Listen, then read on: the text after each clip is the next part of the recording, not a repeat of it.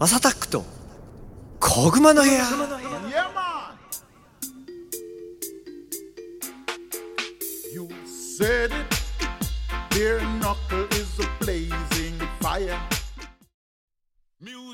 はい皆さんおはようございます。こんにちは。こんばんは。お疲れ様です。おやすみなさい。ハイタイムズのマサタックです。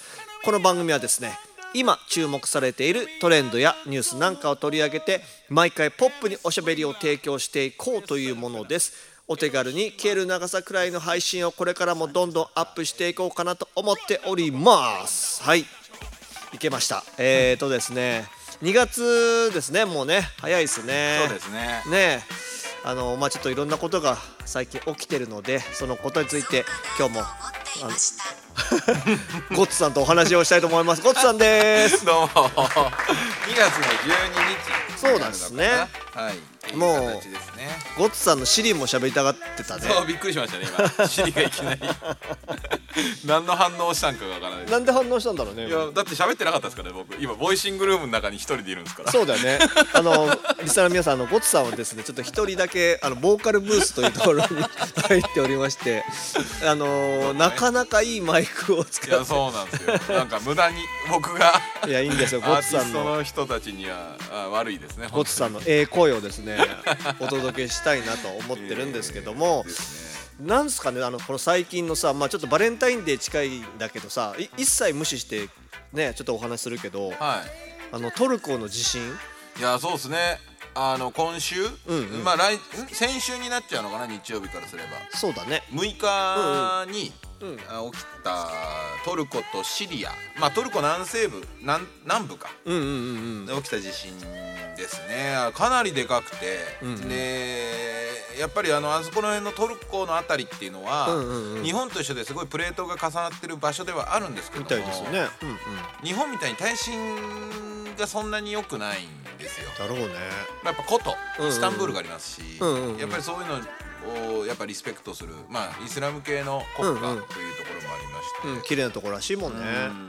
で今まあ収録はねうん。9日という形なんですけども、はいはい。い今今がまさに発生から72時間後っていう、あの何でもそうなんですけど災害、僕結構災害の専門家なんで、うんうんまあそうだよね。仕事もやってますからね。ドローンとかでもね。あの遮断の方で。72時間以内が3日ってこと？そうです、はいはい。があの生存者が、うん。まあ助かる。ええ。ゴールデンタイムというか。でそれを超えると、うんやばいもう一気に生存率が下がるんです。だから人間やっぱ3日ぐらいで、うんうんうん。あの体力と気力がこうそういう災害に見舞われてしまうとっていうところがあって、はいでまあいろんなね情報が今あの入ってきてますし、うんうんうん。やっぱその。まあ、よくねそのなんていうんだこれはよし悪しありますけども、うんうんうん。まあ、よく入ってくるニュースはやっぱ子供がうんうんうんうん。あの瓦礫の下にいてでお姉ちゃんが、ね、妹をずっと励まし続けてうんうんうんうん。でこう隊員の人っていうか、うんうん。まああの救助に行った軍隊の人が、うんうんうんうん。あの発見した瞬間に「ああもう私はあなたの召使いになるからどうにか私の妹を助けてくれ」ってはいいうのをはい。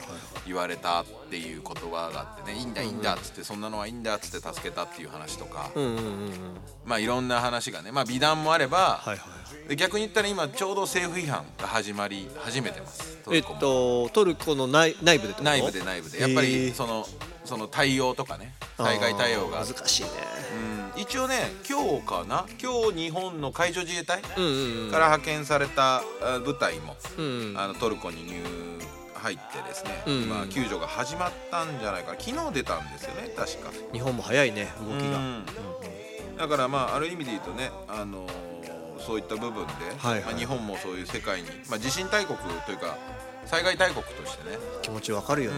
うん。やはりやっぱ人人よりもそういう災害を受けている立場の人間がやはりそういう辛さを分かるだろうし、うん困ることも分かるだろうから、その辺を、まあ、要はケアしてあげるっていうのがやっぱ日本がね、あの先進国であるがゆえの命題というか使命だと僕は思ってるんで、うんうん。どんどんどんどんこういうのはあの参加してね。うんうんあの救助に行っていただきたいなと。であのやっぱり今行かれてる隊員の方々にも本当にあのお体にねお気をつけいそうだよね。ただいてまだだって地震続いてるんでしょ？そうですそうです。余震がねまだ続いてるっていう話です。しなんかあの誰かが挙げてましたけど本当かわかんないけどさ、あの24時間のそのトルコ内はいはいはい部でのその地震がなんか爆撃みたいにすごい数余震が起きてて、なんかこれってわかんないけどさ今そのロシアとさウクライナの戦争にも関係があるんじゃないかっていう人もあのまあ都市伝説的なのかもこれこれしれないですけど。がねあの、まあ、現実問題として、んうん。シリア、うんうんうん。まあ、これトルコではないんですよ、はいはい。シリアのアサド政権が、うんうんうん。そのトルコの南部で起きてるんでシリアももちろんちょっと隣接してるんで、隣だもんね。はいあのトルコとシリアで今もう分かってるだけで1万5000人以上の死者が出ててやっぱそうだよね。負傷者は5万人を超えるっていう話なんですけど、うんうん。そのシリアが、うんうん。えっとまあ、これは、まあ、事実関係が100%はっきりはしてないんですけど、はいはい。あの外部の調査組織、まあ、うんうん国連関係のですね、うんうん。組織が調べたところによると、うん。まあ、それに乗じてうんうんシリアの北部に要は爆撃を行ったっていう話は え結構こうこう公的というか、はい、あのあ報告は出てますね。え、まあ地震が起きてるさなかさな爆撃も受けてるってこと？さなかというかじゃけそのまあもちろん落ち着いてる時でしょうけどあの災害でこうみんなてんやわんやなってるのに乗じて反体制派ああはいはいはい。の軍隊。あだから内戦があるからシリアは内戦中なんで。すそういうことかそういううことですいことかだから戦争中まあある意味で言うとねね。うん、そういった部分の形え今すごいこうトルコなんかは、今ウクライナとねさっきマスターも話してましたけどウクライナとロシアの戦争にかなりね、ー、うんうんうん。あの中中間の立場で、そうだようんねパワーを発揮してて。うんうんうん。で今なんかはねあの合わせて、うん。あの NATO 加盟問題であのフィンランドとスウェーデンとですね。しないんだっけトルコは？いやトルコは NATO には入ってる一応入ってはいるんだけど。うん要はスウェーデンと、うん。要はそのフィンランドを入れるっていううん。その NATO の拒否権を持ってるんですよ。あ一票を持ってるってことですね。そうんうんうんうんだから NATO って不思議な国あの国家形成というかその連帯の方法を取ってて、うんうんうん。一国でも反対しちゃダメなんですなるほど。そういうこと重いんだねじゃあ本当に一票が。その代わり一国でも戦争し始めたら全員行くんですよ。あそういうことねそういうもうことね。もうもうそういうもうそういう連帯の方式を取ってるのですごいな。やはり一票が重いんですよね、うんうんうんうんうん。でそこでまたねそのスウェーデンはスウェーデンで、うん。その今のトルコのねうんうん。あの政治体制、はいはい。まあ、要はイスラム教を重んじてる国なので、うんうん。やっぱりちょっとまあなんていうんですかね独裁的なねうんうん。うんまあ形なんですよ政府自体が。うんうんうんうん。でファシスト国家ってよく言われるんですけれども、はいはいはいはい。まあ、だから EU に入れないって、まあ、あの EU 側は言ってるんですけどね、うんうんうん。まあ、そこを批判してあのコーラン燃やしたやつがいてスウェーデンの。政治家、政治活動家というか。はいはいはいはいはい。はいでそれを、まあ、要はスウェーデンは認めたと。うんうんうん。国家としてそれを認めたんだっていうことでエルドえあのエルドリアンエルドアン大統領、まあ、トルコの。ねはいはいトルコ大統領ね。ぶち切れてまして。はあはあはあはあはあ。もう絶対にスウェーデンは NATO に入れないうわ。でなんだったらフィンランドはいいけどスウェーデンだけダメだみたいなそんな感じ？ぐらいまでなっててそれがまたその中東を刺激してるんですよ。なるほどなるほど。要はその事件っていうのがもう、あのトルコがかなり過剰に反応したがゆえに、うんうんこれで多分ね中東イエメンとか、うんうんうんうん。あそこら辺も全部イスラム教国家じゃないですか、うんうんで中東関係はもうもちろんのことながら、インドネシアの、うんまあ、イインドネシアもイスラム国家ですからうんうん。そういうイスラム系のまあなんていうんですか熱心な方々。はいはいはいはい。がすごいもう反発をもう謝罪しろと。もうなんでう。うお前らに何の権限があってうちのねってその聖典を燃やすんだと、うんうんうんうんたもうたもう非常に無無礼だと。うんうんうん。でスウェーデンはここから出ていけっつってこもう大いろんな大使館でデモが起きてて。なんでスウェーデンの人燃やしちゃったの？もともとは。まあそれがだけど要はそのファシスト国家っていう風なまあある意味で言うと日本がその戦前国家神道をしん国国境として携えていやってたじゃないですか。このふまあもちろん日本は立憲君主制だったんですけれども、うんうんうん。あのまあある意味で戦時国家体制が組まれる中でどんどんどんどんそのねその全体主義化していったのがまあ日本。まあその当時の神道と同じような扱いですよね、はいイスラム教が。だから要はイスラム教を国教としてしまってるがゆえに、うんうんうん。そのなんていうんですかねまあある意味で言うとスウェーデンの人たちからすれば古い封建国家のようなあの形で要は人権が剥奪されていると、なるほどね。うん、っていう観点からですね。はいはいはいはあのそのいそ象徴であるコーランに、まあ、手をつけてしまったという。まあ過激な過激なんですよ、ねまあだから本当にある意味で言うと極極左うんなのかなっていう時代だねなんかこのなんかか分断ただ僕はねこうこういう時にいつもちょっとうがった目を見ちゃうから、うんうんうん。ここでなんか数う各国のね、うんうん。イスラム教徒の人間たちが、まあ、イスラム教徒さんですね、うん。教徒の方々が連帯をしてね、うん。一斉にデモ抗議を行っている姿を見ると、うんうん。なんかどっかの国が工作してんじゃないかなって思っちゃうんですよ。こっち注目。こっち注目。ベアナックルエンターテイメントに注目。共産主義の、あまあ、世界同時革命のやり方だったりとか、はいはいはいはいはい。来たよ。あまあ今日ひろとくんいないけどね。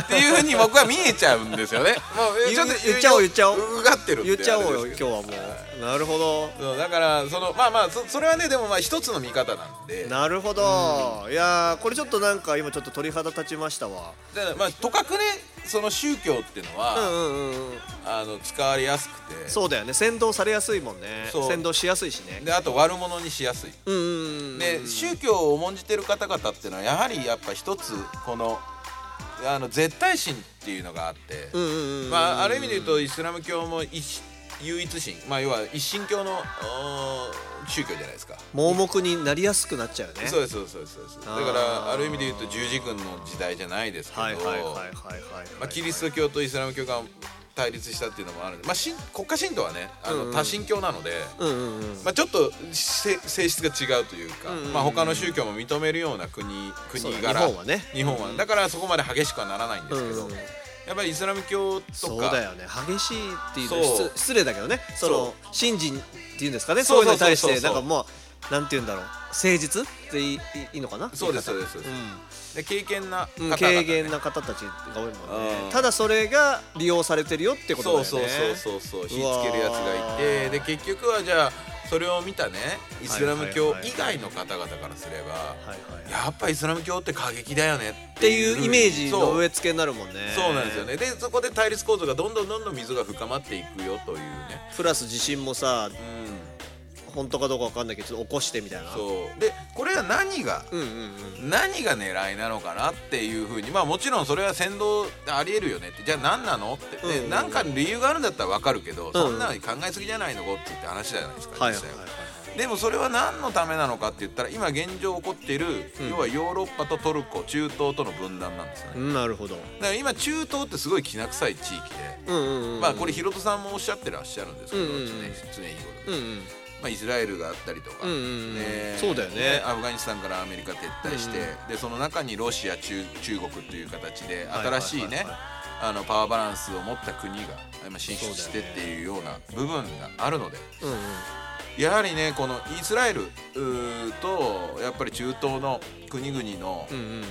その揉め事だったりとか要はずっと起こりあお起こってる戦後ね起こってるあの確執みたいな部分の刺激にはもう十分じゃないですかこれっね、うん。はいはいはいはいはい。結局そこでね例えばじゃあフィンランドとスウェーデンが NATO に加盟しないってなればロシアからしたらしめしめですし。そういうことだよね。まあいろんなね思惑があるはずです。でもちろん今は戦時中なので、うんうんうんウクライナとロシアは戦時中ですから、はいはいはい。もうそういうのがあってしかるべきですし当たり前ですね。に日本も日露戦争の時にあのーロシア革命、うんうんまあ、ソ連のレーニンがまあ要はソビエト連邦を立ち上げるに至ったね、うんうんうんあれを協力してた明石っていうスパイがいるんですよ、うんうんうんうんだからに日露戦争勝ったって言われてますし。なるほどなるほだからそういうね、あのー戦争には先導っていうのはつきもので、ね。これは中国もそうですっていうのがすごいな。この地震の裏にはあるな。じね、もちろん地震も起きて。ね。でなおかつそれがもともとあったわけですから、まあ、民衆の爆発というか不満は一気に簡単に煽れるってことだね。煽れると思いますよ煽りたい人たちもね、うん。だからこの辺でやっぱり中東あたりが、はいはいはい、まあ、またシリアうんないしトルコ、でクルド人。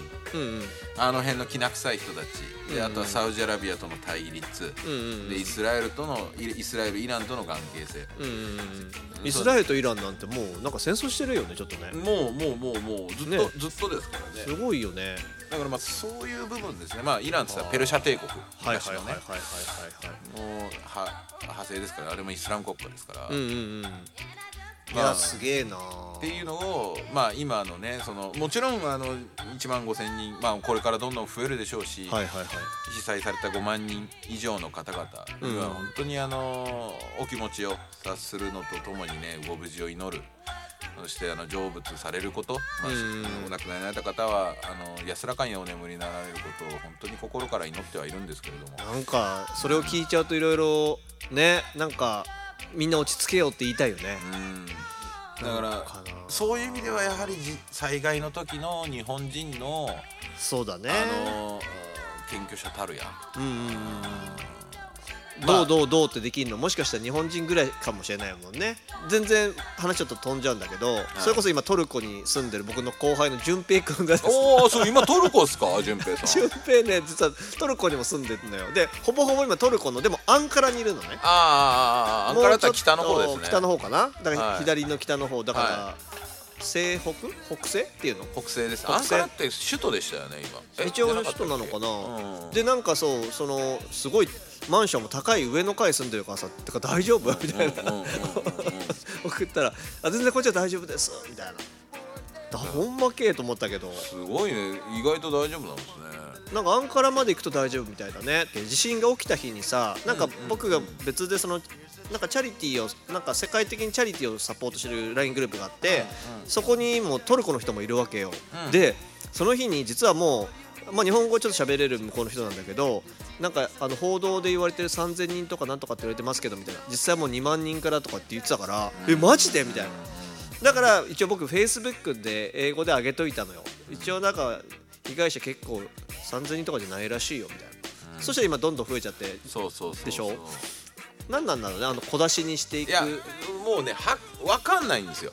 あ本当にだから分かんないや単純にだってこれってここにいる人たち全員死んだとしたら何万人いるかもしれないけど下へ見るまでは死んだって言えないじゃないですか。あまあまあね。そう大げさにも言ってもしょうがないもんね。そうだから本当に下への山がゴロゴロゴロゴロ転がっててこれはもう何万人もいるよって実際に見てたとしても政府の発表はその身元のそう身元の確認ができないと確かに確かにだからこれ1日2日3人でどんどんどんどんネズミ山方式で出てくるっていうのは死体がまあここんなことは言いか言い方悪いかもしれないですけど、お亡くなりになられた方々が発見されて、身元がはかちゃんと分かるまでの時間帯の誤差っていうのはどうしても生まれるんですね。なるほどね。で日本もさでも同じようにさ例えばそういう地震とか起きちゃったらさ、うん。多分一発でさ煽られると思わない？いやそう南海トラフがねあの僕らなんかな10年以内20年以内でしたっけ？に70%の確率で起きるって言われてるぐらいですから、うんうんもうもうもう全然あの対岸の火事ではなくても、ね。自分らの未来の姿だと思わないといけないなとは思ってます。ね。This is Bianacle Entertainment. Alongside Chave, aka Music Messenger. この前それこそ渋谷のさ何だったっけなあのハチ公はいはい。のあたりを歩いてたらさなんか結構人わーっているんだけどさなんか若者がさプラスチックのさけバットとケツバット思いっきりやってんのとか見てて。で外国人がそれ見てんのちょっと笑ってんの、なんかちょっとカオスを感じたよね。結構でかい音なんでしょ。バーンみたいなおいおい大丈夫かよと思って。まあ日本人の品位は確実に下がってますよね。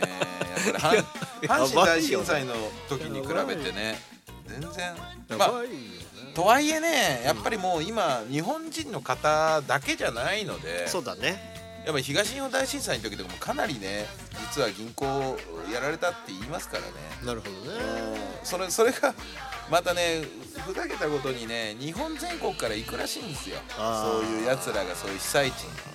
火事場泥棒っていうかね。やっぱいるんだね。だから3.11もいたっていうもんね。3.11もいましたねっていう話だから、でいやもちろんねその暴動までいかないのが日本の凄さなんですよね、うんある意味で言うとだ低レベルな話といえばそこまでかもしれないですけど、世界はそんな感じです、そうまだまだね、あのー日本は安全だと思います、ただねいつ誰かが煽ってくるかもわからないから皆さんぜひ冷静にっていうそうです感じかねそうですね。はいということで今後も次々に配信していく予定です。毎日の通勤通学時間家事の合間休日のブレイクタイムなど少しの時間にでもちょこちょこ聞いてもらえたら嬉しいです。ということでトルコの皆さんあの何かあったら救援物資こちらからも送らせていただきますのでどうか stay safe でお願いします。ということでコツさん今日もありがとうございました。ありがとうございました